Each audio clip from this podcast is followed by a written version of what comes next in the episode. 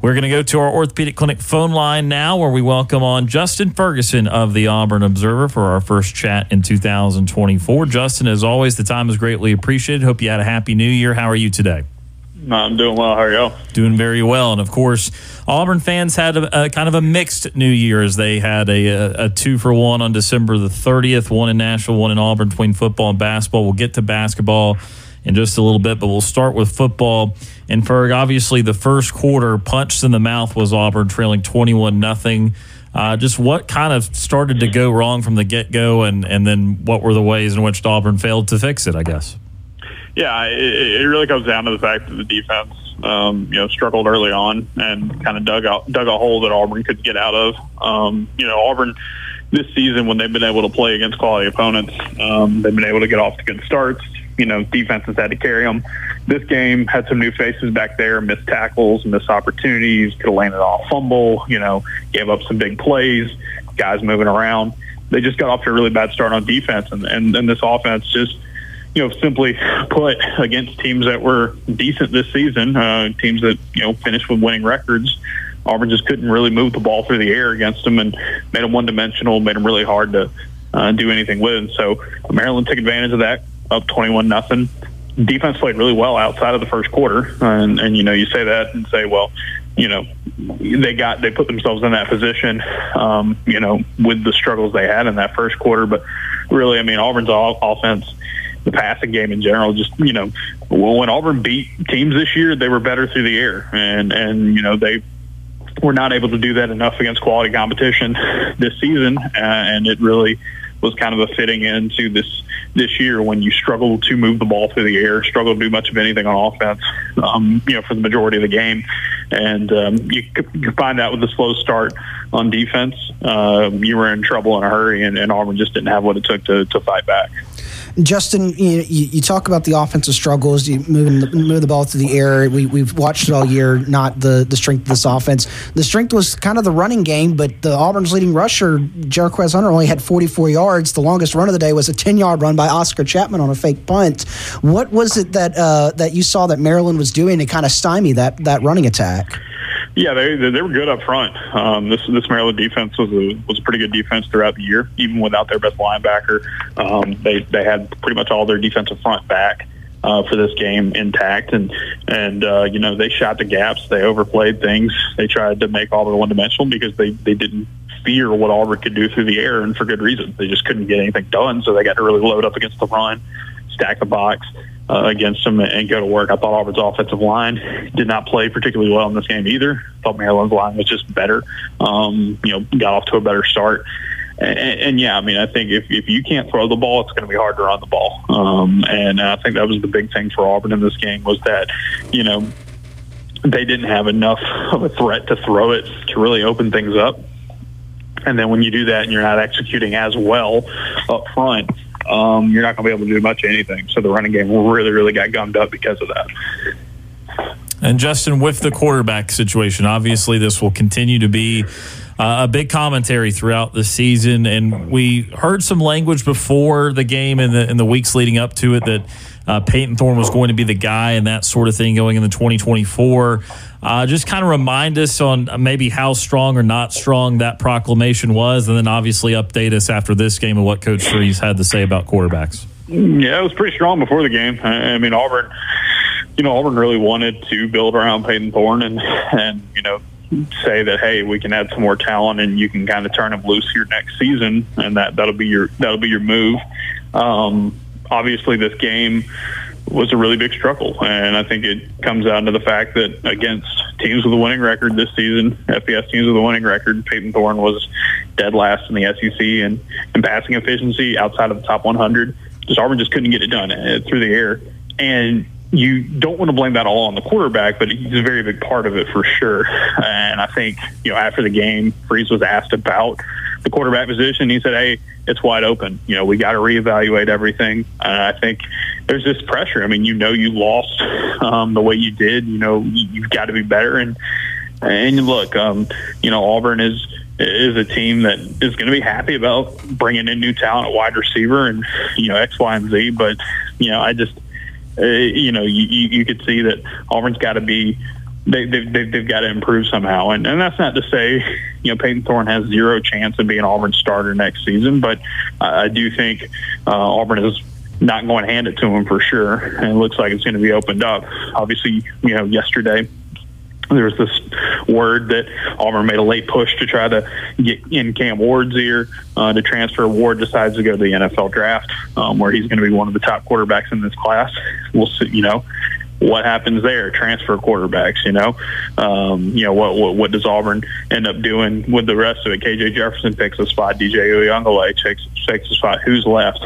Well, right before y'all called, I don't know if you saw this, but Kaidon Salter, Liberty's quarterback, entered the transfer portal, or is expected to enter the transfer portal. This is, yeah, was one of the most efficient quarterbacks in the country this season. Obviously, Liberty was a phenomenal team this year. I know they got blown out by Oregon, but it's Oregon, uh, and you know had a great, great season. He's probably going to enter the transfer portal. I would be stunned if Auburn was not going to be getting the mix with him.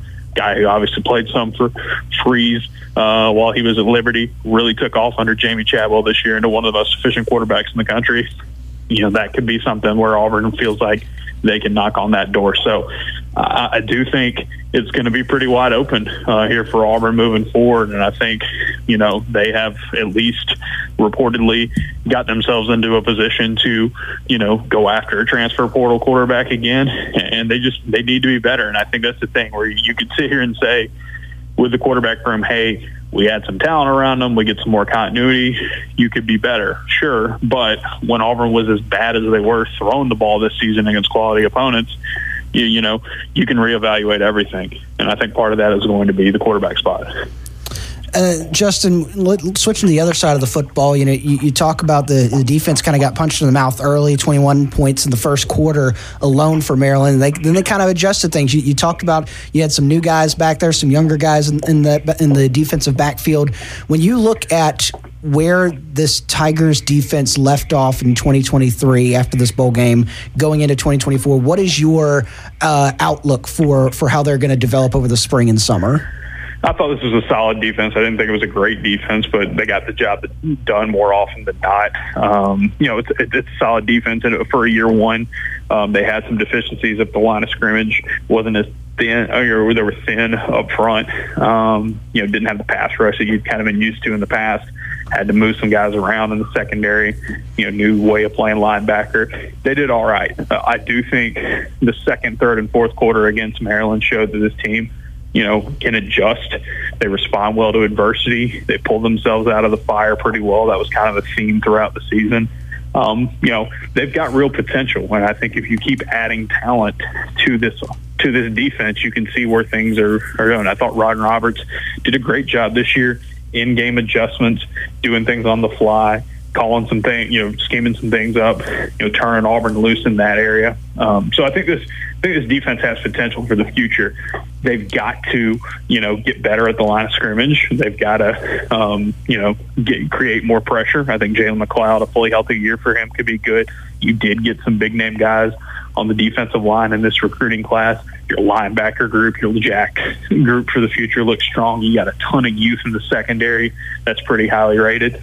So, I mean, you know, it's not perfect by any means, but I do think they have a lot of forward momentum, you know, going into 2024. Might not be an elite defense, might not be a complete shut you down kind of defense, but I like the framework and I like how they kind of set the tone here in year one. And I kind of feel the same way about the running game for the most part as well for Auburn. You can see hey, Auburn was, you know, on offense was a little better, you know, run blocking this season. Um, there were some tough games, but there were also some games where they ran the ball really, really well against some really good opponents. Um, you've got some pieces back there. I just think the, the passing game, not to just immediately go back to it, I think it's a big question mark. I mean, can you get better in that area? How much better can you get in that area? Because until you do that, I don't know how much of a contender you can be. But I do like the foundation on defense. They just have to build on it. Justin, uh, talking on the recruiting side of things with football just a little bit. Uh, I'm sure you've seen all the videos that have been coming out from some of the practices going on, uh, the Under Armour practice, the All American practices. But uh, you know, for Auburn fans, kind of fill them on some of the stuff that you've seen with that. And is is this something that Auburn fans really need to pay attention to? Some of these guys that are in these games. Oh, absolutely. I think you know Cam Coleman and Perry Thompson are you know, like play right away type of talents, um, and I think they're showing that in these games Um, you know, you've got guys like Demarcus Riddick having really good practices. He he got to you know Demarcus Riddick, Joe Phillips, good number of those guys on defense went through bowl practices with Auburn, so they've got a head start, and they're playing a lot of football right now. And things like the Under Armour game and the you know the the U.S. Army game, um, you know I, I think that's a I think that's a really good sign for them. You know, it's it's exciting to still look at the future. It's a top ten recruiting class. Um, you know, Auburn's back to kind of getting the dudes that they need long term. Um, not all of them are guaranteed to be great successes and all that. That's just how recruiting works. But um, this is a really good recruiting class. Um, I, I do think a lot of those guys have the ability to come in and play right away. I think some of them, as early enrollees, you know, or have gotten that head start. So, yeah, it's a good way to be optimistic because, I mean, the bottom line is this 2023 season for Auburn was another rough year. I mean, you finished with another losing record. You feel like you left a lot on the table. This team should have been a lot better on, you know, in win losses this season than they were. Um, you know, or how they turned out. And, and I mean, Hugh Freeze said it, you know, after the game on Saturday. He's like, we should have been better. I should have done better for this team. So there's a lot of negatives in that aspect, but you look at the recruiting and you look at um, just kind of some of the off-field moves they make. I think you know the addition, uh, you know, of, of you know a number of uh, guys to this team. I think could be really big. You know, right away. Um, I really like what they've got going on. Uh, you know, just in the terms of the roster build, you just got to turn it into some on-field success. Um, and so I think recruiting was obviously going to be the lifeblood of this rebuild. Auburn did well in that area they just got to get everything else to catch up, and and you know that's going to be that's going to be the real task at hand in 2024. You got to got to win more games, got to got to give people more stuff to buy into. Talking to Justin Ferguson of the Auburn Observer today on Sports Call and Ferg, we turn our attention to basketball. Uh, another game in the non-conference tonight against Penn after a very successful weekend game against Chattanooga, and of course this coming weekend on Saturday, Auburn opens SEC play at a very tough place to play at Fayetteville at Bud Walton Arena. So take us through this week of Auburn basketball. Yeah, the game tonight against Penn is going to be really interesting. I think Penn lines up very similarly to the Chattanooga team that Auburn blew out on Saturday night. Penn's a better three-point shooting team in terms of you know efficiency. They don't shoot quite as many as Chattanooga did, but they're really good when they do hit them. Got a lot of good shooters on that team. They will test Auburn on that area on, on the defense. But for Auburn, it's just hey, take care of business, keep playing your style of basketball, and keep that momentum going. You go to Arkansas on Saturday. Arkansas is kind of being Arkansas this year where they get off to a little bit of slower start. They're not quite as impressive as you thought they would be early on. Auburn may be able to try to, hey, pick them off early, uh, take advantage of the fact you get Arkansas before they really, really get going. Uh, but, you know, Bud Walton's a really tough place to play. Auburn has had very little success uh, there historically. Um, so it, it'll be a great opportunity. I think this basketball team is in a great spot right now, playing with a lot of momentum, um, playing their brand of basketball. And uh, they, you know, Bruce Pearl said it yesterday. He's like, this is a great time to be playing like this right before you head into SEC play.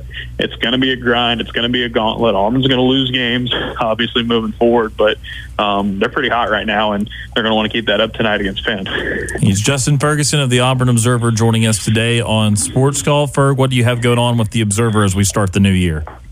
Yeah, you can check out my story today on uh, Jaylin Williams, and just you know, Jaylin Williams has been on a tear here recently, averaging nearly 18 points a game, and you know, not missing any shots hardly. Um, he's had back-to-back games where he hadn't missed a two-point field goal attempt, and he's shooting really well from deep as well. And so my story today is just why? Why is this happening now? And there's some pretty interesting insight there from from uh, Bruce Pearl and, and some guys on Auburn's team about why Jaylin Williams is playing like this right now. So you can check that out at the Observer. Got the roster tracker rolling. We got plenty of stuff going on uh, here in the uh, in the days ahead. So uh, go to auburnobserver.com, sign up there. Six dollars a month or sixty dollars a year. Uh, podcasts and newsletters covering Auburn football and men's basketball and uh, you know, nothing's going to slow down on the football side, and we're but just about to get really cranked up in basketball season. So check it out. Absolutely, it's Justin Ferguson of the Auburn Observer with us today on Sports Call. Again, as always, Justin, we certainly appreciate the time, and we look forward to talking again next week. Yeah, appreciate you guys.